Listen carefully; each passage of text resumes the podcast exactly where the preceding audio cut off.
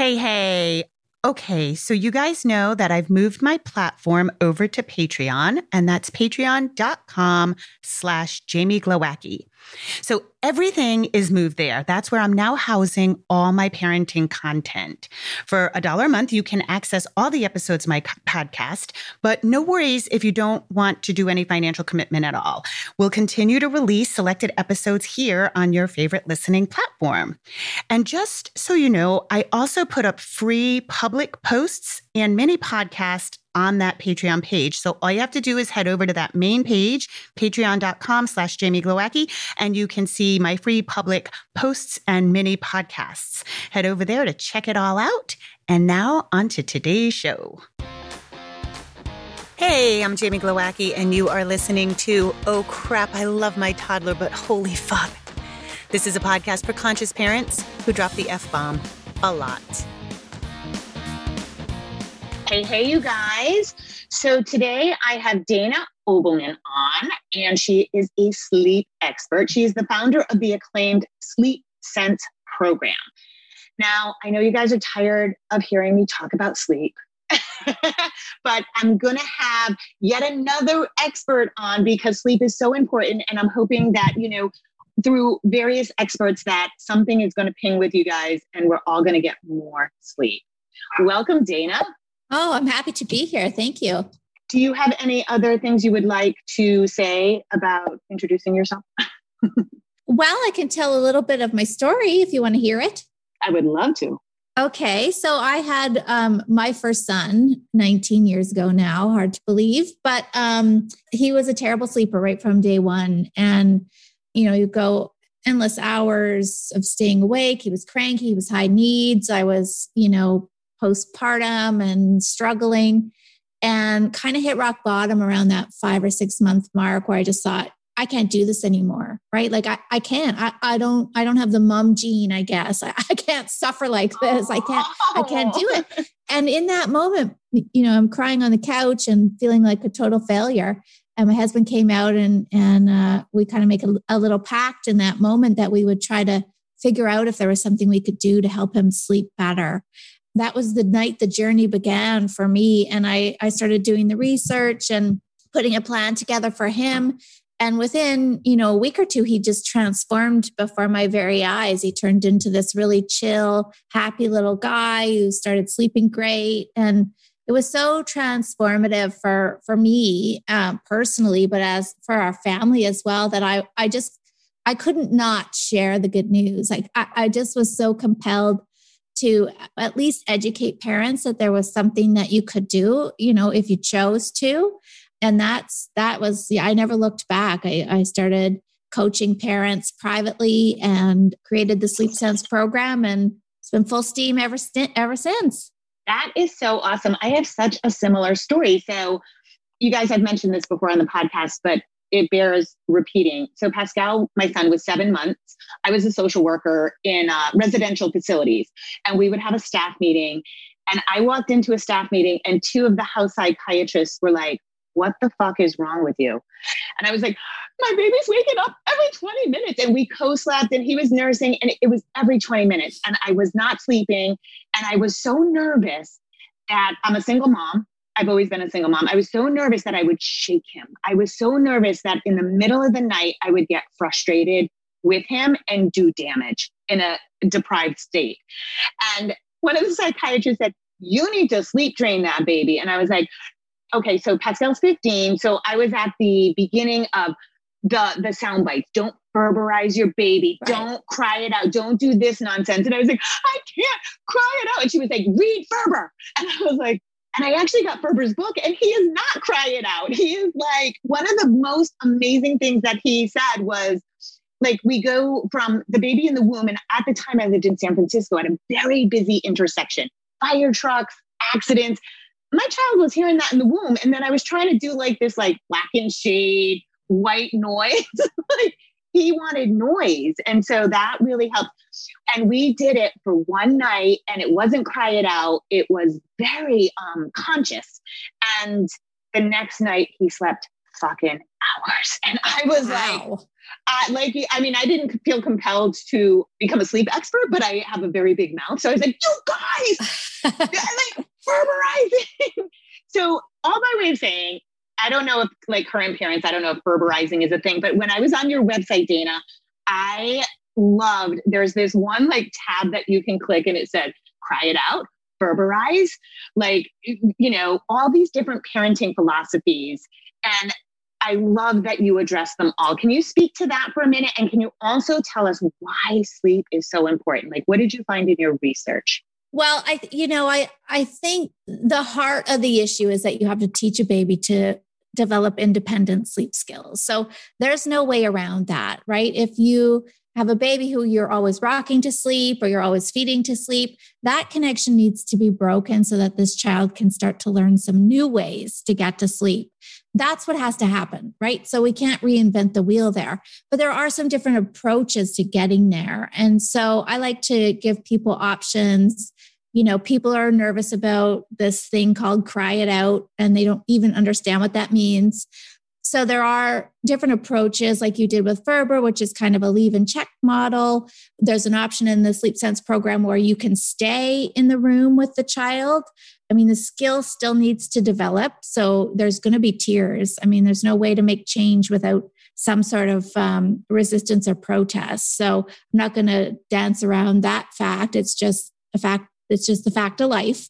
Um, Wait, but we know that for one second. Let's, yeah. let's talk about that because crying is a protest to change. And I also like that on your website, right? It's not necessarily like, I'm abandoned. Yeah. It, it's like, no, I don't like the change. mm-hmm. Yeah, and it can also be like a settling of the day, right? Like, oh my God, like I gained an inch of vision and God, life is so confusing right now. right? Like, yeah. Yeah, it's absolutely true. You know, making changes to anybody's sleep habits is met re- with resistance. We are, you know, as human beings, we are very protective and habitual about our sleep habits.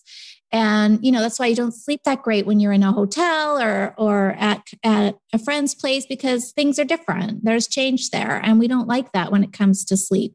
So you know, getting a baby to say goodbye to their habits and ask them to learn new ways to fall asleep, it's going to be met with protest. I mean, they're not going to know how to do it. So you're basically asking them to start from scratch and learn a new way to fall asleep, and they're going to cry as a as a reaction to that. As it's, I always call it, it's a side effect of learning something new.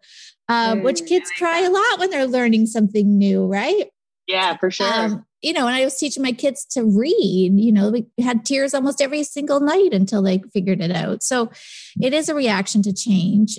And that, you know, that's just a fact. I, I can't do anything about that. I wish I had a magic, you know, magic wand that I could just wave it above a baby and they would, you know, go to sleep peacefully every night and, and sleep all night. But that, like, that's not reality. So, you know, the, the facts are the facts. It, it's so true. And I also like that they I think this was mind blowing to me is that kids need to learn how to sleep. I think we assume like, oh, you're tired, you sleep. Like that's what you do. But like sleep hygiene, the idea of creating a routine and that kids need to learn how to sleep is like mind blowing.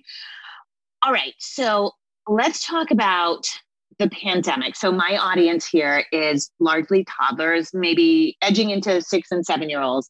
And it is what we're recording this on July 26th. and I have been telling people, let's get your ducks in a row before school. And now, like summer's gone, and we came up, and I know we're talking about like special circumstances because of coming off of the pandemic and everybody jumped into life. And I'm hearing all my clients are like keeping their kids up till 11. It's fun. We have fires, we have s'mores, we have paddle boarding and kayaking and all the fun things. But I'm like, uh uh-uh, uh no, we have to get back to it now for school routine. So let's talk about that. Yeah, you're absolutely right. I think what most people do is they wait until the night before, right? And they're like, okay, it's like bath time is 7 p.m. Let's get you to bed. That's not the way our body clocks work. You know, any kind of change you make to a body clock, it takes a couple of weeks to settle in. And so if you've been keeping your little one up until 10 or 11 o'clock at night, we need to back that up. You know, we need to start slowly moving bedtime back to an appropriate time. And the best way to do that is to start blackening the room. Like, really, really be conscious of the light source that's um, coming into your house and into your bedroom, because we know that light and darkness is crucial to our our body clocks so you know dimming down the lights closing the curtains getting some blackout blinds if it's still light when you want your little one to go to bed depending on where you live in this world that can be a reality and then I love routines. We all have a bedtime routine. Uh, you know, if you think about it, there's there's prep involved in getting yourself ready for bed. And that acts as a trigger. It's a cueing system to our bodies and our brains that let us lets us know that we're transitioning out of day and into our nighttime sleep. And so setting up a solid predictable bedtime routine with your kids right from day one is my recommendation. I love it to a, a, bath or a shower is a great great way to start. There's lots of evidence that suggests that baths or showers for all of us before bed is really helpful in regulating our body temperature, which is a, a very important part of staying asleep all night. So a bath or a shower, you know, into jammies, some story time or um, you know i i'm a teacher by trade so i love when people read to their kids. So some kind of activity well i go a little bit i go even more in detail with sleep routine so i have parents get a whiteboard because kids are the biggest gaslighters in the world. They'll be like, right? you didn't need a story five minutes ago. So I have parents like check off a list. I love that. Um, it's so funny though. I just want to present a different point of view, which is my son had eczema. And so he couldn't be bathed but like two times a week. And I found that right. baths were very stimulating for like a two year old. Like they start playing. And so, like, I just want to introduce, like, maybe if the bath is too stimulating, you don't have to bathe your child every day. That's true. You know, it, it, it's true. No, no, child is relaxing in the tub. It's not the same as if you were to take a yeah, bubble yeah. bath, right? And you're lighting candles and having a glass of wine. yeah, yeah. No, no, no. No kid really relaxes. And as long as you don't let that go, and it can be overstimulated for some kids, especially if they have some sensory, mm-hmm. you know, issues going on but as long as you don't let it run on too long, like you give them about, you know, seven to 10 minutes in the tub, let them have a good play. And then we go into the rest of the routine, which involves, you know, getting, setting the stage and getting the books and the cuddles and all the good stuff that comes afterwards. But I had, uh, it was actually a client who shared this idea with me was um, some nights she'd just put him in the tub with no water. Like she'd just get him naked and, you know, wipe his face and stuff. And he'd just play with his toys without any water. Yeah. So, so you could do that if you're worried about, you know, drying out the skin. You know, as long as there's something in the routine that is a good cue that it's step one, right? That yeah, and I also recommend candlelight, like like uh-huh. reading um, books by candlelight, like dimming. But and again, I want to uh, just give an alternate point of view, which is my son. So in utero, he woke up at five thirty in the morning, and I was not a morning person before my son. but he was doing cartwheels, so it was no surprise once he was born. Five thirty every day, maybe sleep into five thirty six, right? And the time changes. He would not mm. even register. It was still 5:30. It was brutal. And I recognize, you know, people are like, well, you're putting him to bed to, you know, old people, you're putting him to bed too early. So I would try to keep him up till 10. It doesn't, didn't matter. 5.30, 5.30, 5.30, 5.30. So I'm not a dummy. I was like, I'm going to put him to bed at five. I kept pushing it earlier and earlier. He was going to bed for the first five years of his life at 5.30 at night. And people like, but it's sunlight. And I was like, the sun has nothing to do with bedtime. I don't even, and I never had the blackening shades. So I just was like, it's bedtime. I don't care. And he would go right to sleep. But I, you know, so just like if people want to know, like you don't necessarily need the blackening shades. Like if you establish a culture of like it's it's bedtime. Yes. you know what I mean? yeah, it's it should be a non-negotiable, right? Like right. It, it's bedtime. That's that's yeah. the end of the discussion. Exactly. So, what about sleep issues when a kid is sick? And I, because here's what I say my clients, they're like, I let him into my bed. One time he had a cold. I just wanted to make sure he was breathing. And like, it's hell in a handbasket and it's a clusterfuck of sleep now. And I was like, I know you can work on sleep for like six months and one night in your bed destroys it all. It's so true. The pandemic, everybody was so high anxiety, especially in the beginning. Like we, of course, we held our kids close. We were like, you go ahead, come in my bed, you know? But now everybody's like, uh, I need to work. They need to go yeah. to school. So what do you do? Like illness, when, you know, you maybe the kid gets back in your bed, what happens? Yeah, you're so right. Again, it can, you know, I always tell people three nights is kind of my rule of thumb. Like don't do anything different for three nights in a row because then you've possibly created a alternative habit right? The right, one that right. you don't want to show up. So for sickness, I always say, listen, go to their room instead. Like throw a mattress down on the floor and camp out for a night or two in their room if you're really worried. If that's the concern that you're worried I like that, that. I yeah, go to them. Go All to them right. instead. That's e- that's an that's easier to get you out of there than to get the child out of your bed.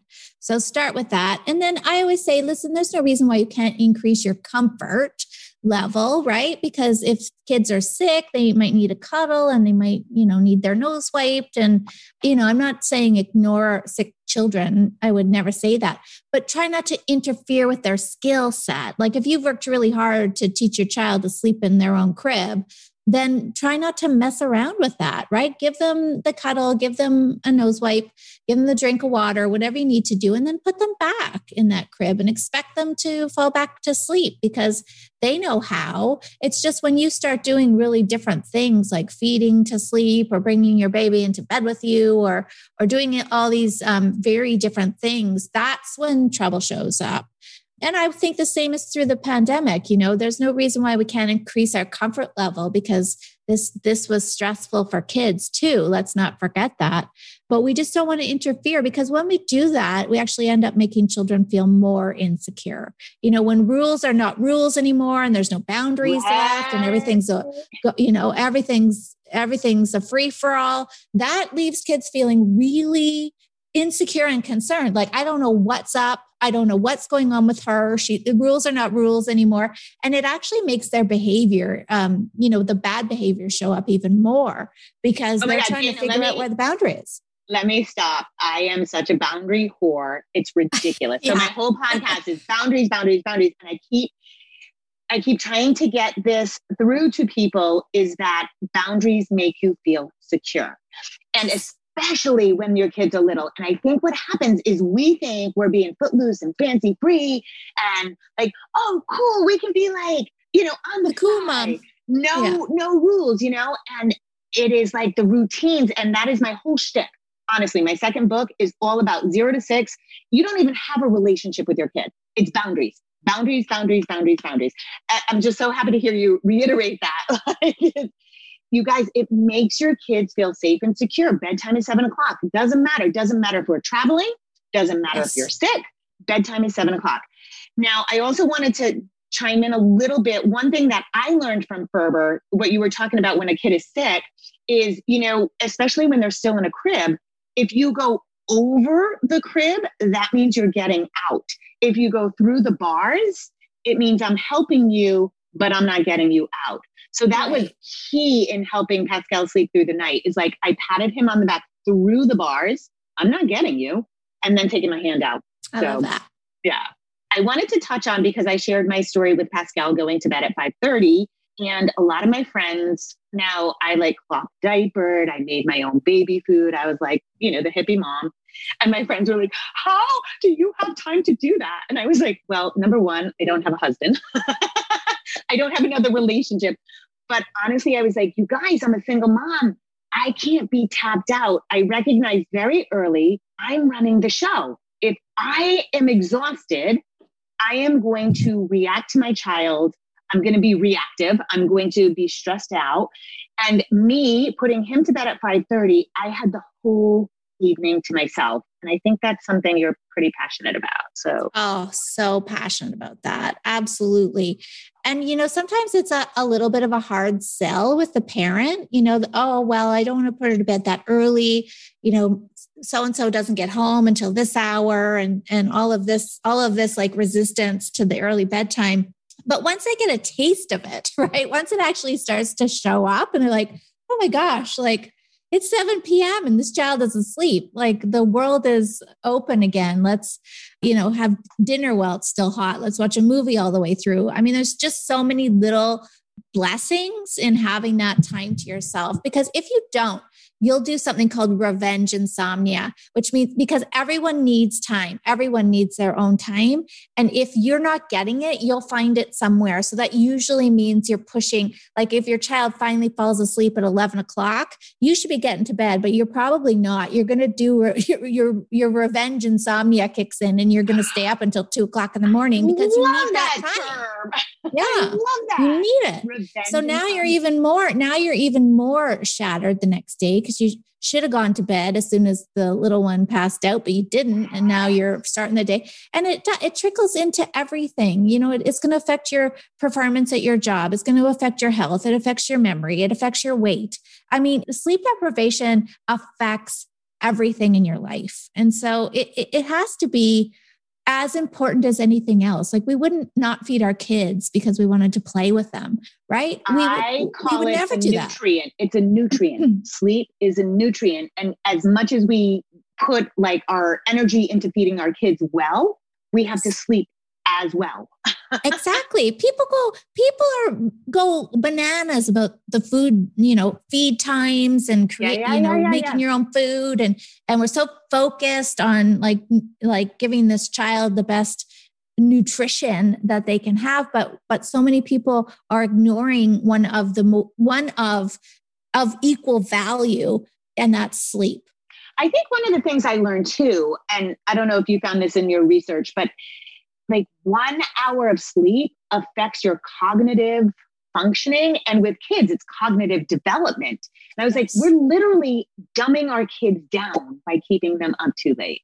You're right. It does. It affects IQ 100%. It does. And attention. So, you know, these kids that are then starting preschool and, and, and grade school, and they're like, you know, flying around and not focused. And we start calling it ADHD or whatever we're calling it for a lot of kids it's just it's just mild sleep deprivation. It's just if we could just get them on a better schedule a more consistent schedule with enough hours in the night of consolidated sleep you would see an increase in their ability to concentrate and function well. Now you had mentioned something like 2 minutes ago and you said you know whoever's coming home nighttime the nighttime routine. So what i had found so i've been doing my work for like 12 years full time and there has definitely been a shift. So I'm 53. When I was a kid, like literally, my dad came home at five. Dinner was on the table. It was like Archie Bunker. Like we had, like, you know, my dad had had his chair. My mom would saute onions so that the house smelled like she'd been cooking all day. We sat down and we ate. Now with tech and and jobs, the person often working outside the home comes home at like seven or eight. Now, I find that parents have been really, I want to say brainwashed, but I feel like that's really judgmental about like family meals. And my view of under six years old is nutrition matters. Family meals are not the deal, especially if a family meal is at seven o'clock Mm-hmm. You find your kid slipping under the table, resistant to eating, throwing a tantrum, and then bedtime keeps getting delayed and delayed.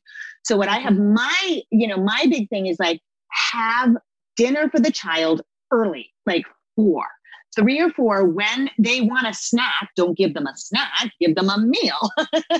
and then when your spouse comes home, or even two spouses come home, you know, that your connection time with the kids is playing reading stories, starting the bedtime routine, and then you and your spouse can have a nice fucking dinner by yourselves without the kids. One more bite, one more bite, right? Yeah. So do you find that's like a challenge with your with your business mm-hmm. oh totally you know and i th- i always stress it's quality, not quantity. So yes. why would you, yeah, why do you want to play with a sleep, a, a tired child, right? They're just going to be, what, what happens when children are, are tired? They get cranky, right? So now you're trying to force this tired child to play with you and they're cranky and they're miserable and they're not going to eat well because of it you know, when what you could do instead is get this little person to bed early, and it might mean you miss out a little bit on the evening time, but now you've got the morning time, right? In our house, my husband used to get up with our son, you know, around 6 30 ish and they would go and he would feed him breakfast and they would have a little bit of playtime together and it was just the two of them because i'm still in bed and then when he had to you know when he had to start getting ready to leave for work then he would be like okay it's it's you know shift change. It's uh, and now you you get that time. But this was like really special time between the two of them. And it wasn't long but it was good quality because they were both you know rested and happy and having a good time together. So you can find other places. It doesn't have to be at the end of the day. It could be other places. And you know maybe the day is Saturday, the worst Sundays. time. I think it's the worst time right? They're exhausted. Like I call, exactly. you know, three to six is the clusterfuck witching hour. Like no kid is good, you right. know? And and you're so funny because Pascal, you know, woke up at 5:30 and people would be like, oh, but don't you miss out on time? And I said, 5:30. So I live in New England. There'd be a blizzard. We'd go out and build a snowman, come in, we'd play Candyland, we'd have hot chocolate, we'd have breakfast, like a big breakfast. And then I'd be like, oh, it's time for school. Like we fit more in in the morning than most people fit in in a day. Okay. You claim on your website to make bedtime stress free. All right. Talk to me. yeah. So, first of all, if, if you teach a child the importance of sleep, if you teach them that tired feelings are icky and getting into this beautiful place where sleep happens is a lovely thing. Like I, I can remember my kids like toddling up to the crib and like reaching up to like put me in that thing. And my second son would literally smile, smile once he got into the crib and he'd grab his blankie and he'd roll around smiling because he's happy to be there.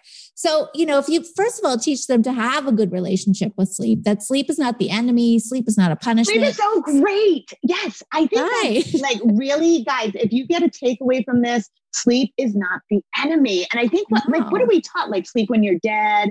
Um, right. Keep going. But I think as adults too, we need to take that in. I go to bed at 8 30 and I don't go out. Like I'm not a social person. Right. People like, how do you go to bed at 8 30? And it was like, sleep is so great. yeah, you want to have that great relationship. Your bed should be the best place you go in your day. Like it should be a welcoming thing when you crawl into that that beautiful spot. You know you're going to go to sleep. So that's number 1. You have to create this like good relationship with sleep. So they're happy to go there when it's time. And then, like, like we've been talking about, setting the boundaries, it's a non negotiable, right? So if your kids eventually figure out that something, something is a non negotiable, they're going to be way less re- resistant to fighting it. You know, like sunscreen, you know, every kid hates to get sunscreen on, but once they learn that, hey, it's happening whether you like it or not, they, they learn to live with it. And then setting that great routine. So having that very predictable routine. There's no surprises. There's nothing random about it. It's, it's step one is this, step two is this, step three is this, step four is that. And at every time, like for example, with toddlers, a, a common place to push boundaries is, is at bath time. And so set a timer, right? When this bell rings, that means it's time to get out of the tub we can do it the easy way or the hard way. It's up to you. And once they get it, then as soon as they hear that bell, they're like, "Oh, the bell! The bell has told me it's time to get out of this tub." So out of the tub they come. The same can be done with stories. You know, if you're going to sit and cooperate through the story, then you get to have two. If you're not going to cooperate through the story, then story time is over and off to bed we go. So just managing the the situation and any little like pushback that comes up because test kids test boundaries right? That that's what they do. I think that's what i'm butting up against in my work and you must see this too is that we're in a current phase of like this gentle parenting. Like parents don't want to do like the hard work. Like you have to be the bad guy sometimes you know? You just do. And i like what you said though we can do this the easy way or the hard way. You want to do it the hard way okay, it sucks. right. But, you know, and I'll often get people, I had done a podcast about like what people will be like, um, my kid's been crapping his pants for three years. Do you have any tips? Do I have any tips? Are you crazy? Like, that's not tips. You know what I mean? Like, I think we've come to a place where we're almost afraid to parent, you know?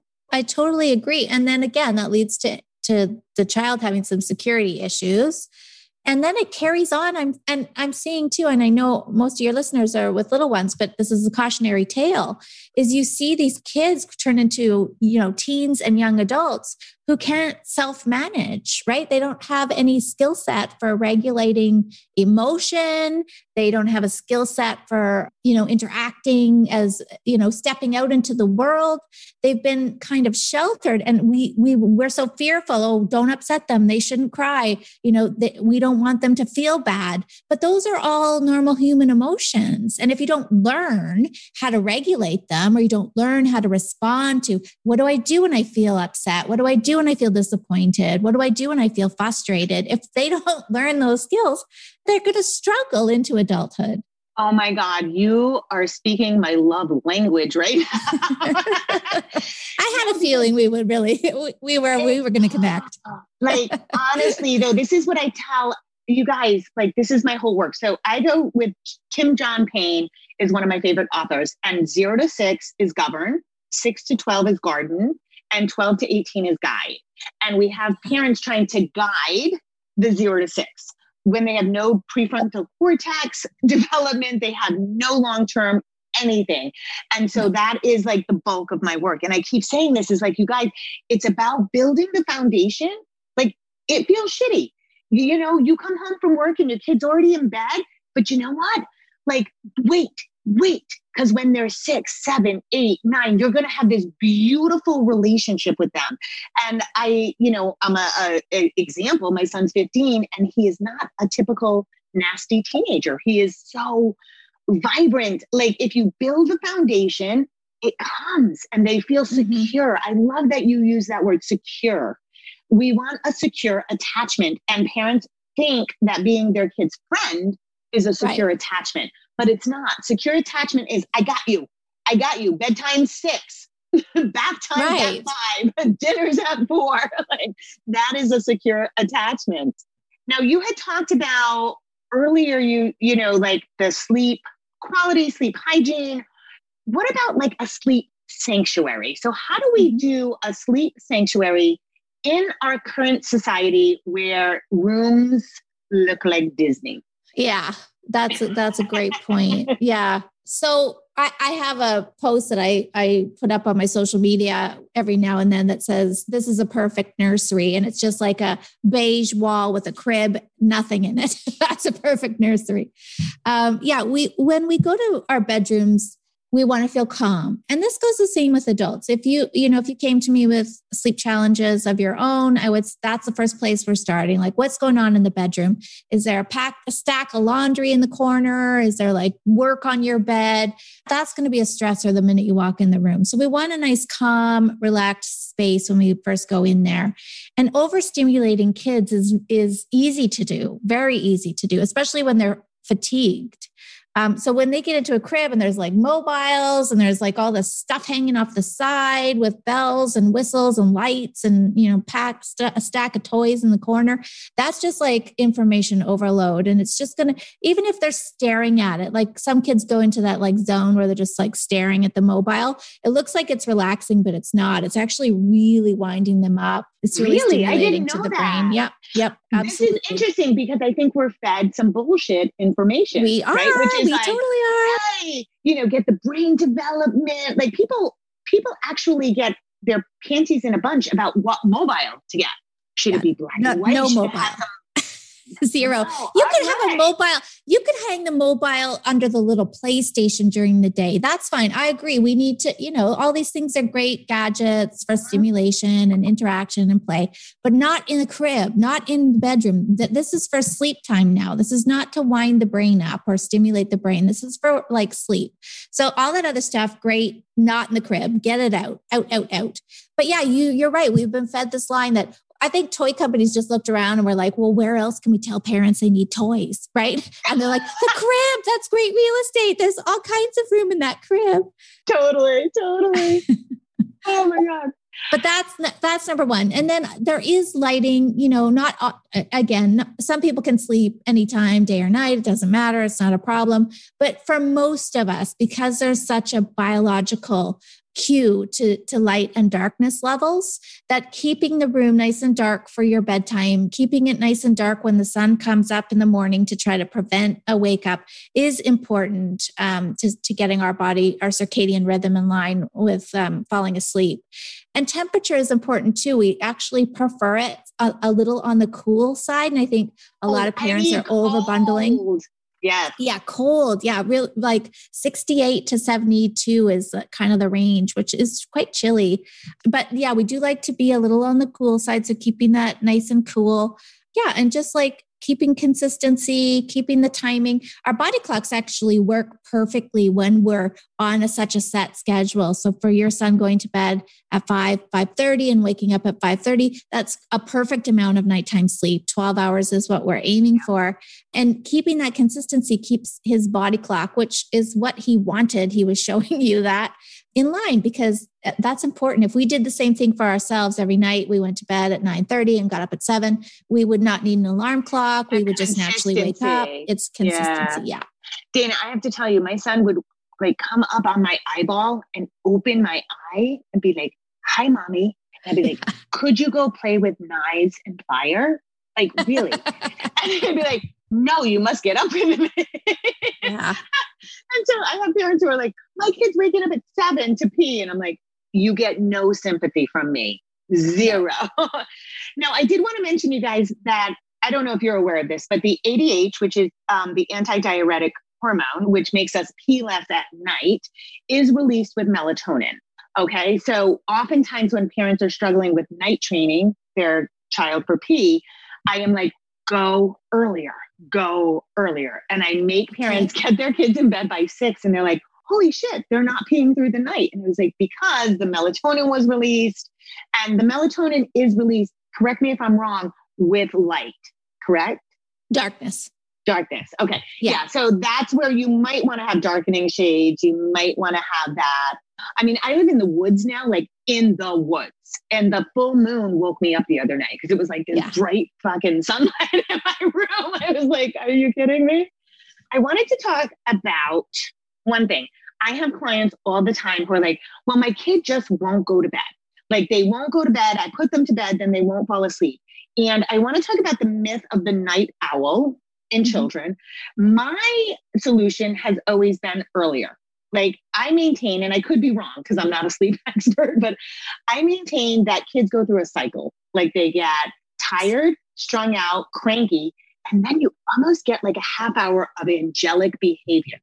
And yes. that tricks you. That tricks you. makes you yes. think, oh, they're not really tired. And then the cycle repeats. Can you speak to so that? So true. Yeah, no, you're exactly right. So most kids are are early birds. You know, not all, but a majority of children are early birds and they wake up in that sort of 6 to 6 to 7:30 wake up time. And so bedtime should basically match that. So if that's what you know if that's what your child is showing you i would say let's let's work with what we've got here. This is what they're showing us. So let's not try to force a square into a you know force a peg into a, a round hole or however that saying goes. But yeah so then you want to come back and be like okay if he's waking up around 6.30 then around 6.30 is when we should be looking at bedtime. And you're right. What happens then is is they start your body gets fatigued and is ready for sleep. But if sleep doesn't show up then cortisol kicks in. That that's that kind of stress hormone that starts saying, "Well, we're tired, but we're not uh, we're not given the opportunity to sleep yet. So let's kick in some cortisol to kind of get this child through or get our bodies through. And that's when they get a little hyper, a little cranky. And then you're right, they kind of run around the room. They're being super cute. They're, you know, usually really quite delightful to be around. But that's you've missed it, right? Like now you missed it. you missed the window. and now that cortisol surge is going to make it tougher to get them calmed down enough for sleep to come. And it's the same with adults. If we push ourselves into overtiredness, then we feel a little wired when we get to bed. We feel like we just drank, you know, three cups of coffee and are trying to get to sleep. It, it causes everyone to struggle. And then the nighttime sleep is more fragmented too. There's lots of research that suggests that we wake up more often when we're overtired and have early morning wake ups. So again, the, you got to shift the mind because a lot of parents think, well, he's waking up too early. Let's keep him up later. But that's just perpetuating the early morning wake up. And you're right. Often the answer is earlier, earlier. Bring it earlier because they're going to bed overtired. And that's why they're waking up too early. And by bringing it back, like you did, you know, when you bring it back, then often the morning will will stretch out a little bit. Yeah, I have found like my personal, I know my circadian rhythm. I have to be in bed by 10. 10 15 I start getting wired 10:30. And just last night, my friend came over. She left at midnight. I have not been up to midnight in like years, right? But so funny because at 10:30 I became the comedian in the room. I was like, I'm fucking fire, right? and then, and you know, I went to bed at midnight, but I woke up at three. I woke up at four. It was so awful. Mm-hmm. you know what I mean? Now, what do you think about what are hours? Like people always ask me, how much time does a kid need? Like how much yeah. sleep? And I'm like, just a fucking ton. Like yeah, 12 hours at night and maybe a two hour nap. Like what are, can you give me mm-hmm. like zero to three, yeah. Know, three to yep. six? Like what are some? Yeah. I mean, newborns are kind of in their own category, right? They're just sleeping yeah. in small chunks 24 hours a day. But when we get into like that three ish months, there usually starts to emerge a bit of a schedule there. And so we're looking at, I mean, they, the, the, the books say 10 to 12 hours of nighttime sleep, but I don't know a ton of kids who are in the 10. So I, I always say that's really rare. I'm shooting for more 11 to 12. That's average 11 to 12 hours of nighttime sleep. And then, you know, three ish naps during the day for the little ones, for the three ish to six month age range. And then the naps kind of trickle out. So we drop from three naps to two naps, then from two naps to one nap. But the nighttime sleep should stay the same. So we're still looking at 11 to 12 hours of nighttime sleep. And that goes all the way to adolescence. You know, when we get to the school age, that doesn't change. They still need that much sleep. And some kids even need a little bit more now because there's so much stress and activity in the day that they actually do need even a little bit more nighttime sleep. And so I used to teach grade one, and I would be shocked at the amount of grade one children who are staying up till nine or 10 o'clock at night. They still need that solid 11 to 12 hours. And even into the teen years, teens need way more sleep than they're getting. They need about oh nine. God, Dana, let me stop you. Okay. Now I've, I've shared Pascal woke up at 5 30 every fucking day. And I was, I was praying. I was like, I spent the first six years of his life being like, I know one day you'll be a teenager. I know. and now he's a teenager. He sleeps till fucking noon. Yeah. And that's but he's normal. Up till midnight. He's up till yeah. midnight. And like, I mean, we know how the teen brain works, right? Like that, that is it. And I'm so grateful that I can homeschool because I'm like, sleep, sleep, yeah. sleep. And he wakes up at noon and he's like, Mom, I'm exhausted. I'm like, yeah. I got I got the same going on. Yeah. oh yeah, you it's have a 19 year old. Well, yeah, I have three teens, um, but yeah, they that, that's that's a that's biological as well. That's a biological circadian shift, and it basically bumps down about three hours from that of an adult. So if you're sleepy and tired around nine o'clock, your teen is not sleepy or tired till three hours past that. So we're looking at, you know, 12, one o'clock in the morning is when they start to feel ready for bed. Um, and we're forcing these kids to get up at six o'clock and catch buses and get to school. It's madness. It makes me crazy because no. it's science, it's biology, it's not laziness. And we can't we can't force them out of it by making them. It, it's biological. Holy shit. Can we just go down that rabbit hole for one second? And I know you guys have like little kids, but let's talk about the teens because to me, I remember oh my God, I remember doing like I'd cross my hands and I put them over my forehead so I could fall asleep in French class and nobody would know. And I remember I'm 53 years old and I have a visceral memory of the exhaustion that I was feeling. And I was called lazy. You know, my parents were like, you're lazy. Now you have three teens. How old? Uh, 15, 16, and 19. Okay, so you're a fucking saint right now. yeah, I'm in it. I'm in it. Can we just talk about teenagers for one second, like on a personal level? Like, yeah, aren't they great? They are great, and they're also, you know, I always said to my husband when we got to the teen years, I was like, they weren't lying. They weren't lying. This this isn't easy. Like, there's definitely challenges there, but you're right. I think if you lay the groundwork and you have a pretty good, strong foundation as you get into those teen years, I mean, we're sailing through it relatively easily. But there there are days my son looks at me like I am the stupidest person uh-huh. on earth. And he is no. scathing in his like, really? Uh-huh. Really, mom? so I have to tell you like a really quick story though, because I'm really open with my son. It's just me and him. So we have a very democratic household. but uh, we just got chickens and our chickens have been dying. So three chickens died. And I like, you know, I am a business person. I have my to-do list and I'm going through it. And he's like, Ma, he comes in, he's like, Ma, we've got a bacteria issue. Like the chickens need to be dealt with. And I was like, you can't come up on me. Like you wrecked my day. I have my to-do list. My son looks at me and goes, your shit together. Do you want chickens for eggs? And I was like, yes. And he was like, farm shit happens, mom. he like totally called me on my own bullshit. That's so great. yeah. So I, you know, the the issues are harder because we're dealing with like sex, drugs, and it's weird because I find myself in this position with my teen. I'm like, do not do drugs ever, but don't do drugs on the street. And if you want to let me buy them because I don't want fentanyl. like, right. like, it really I don't want my son hard. to do drugs in my house, but I'm also like, don't buy it on the street because right. we don't know what's in it. So yeah, it's really challenging. It's a lot to navigate. It really is. Dana, this has been amazing. This was like probably the, my favorite interview ever. Aw, thank you. I had fun too. It's been great. I'll, and it's oh. way more fun when you meet someone who like shares shares your values, right? Like you can yeah. get, I, I feel like we could talk about a lot. My audience, though, they know every single podcast, I'm like, sleep, you need more sleep.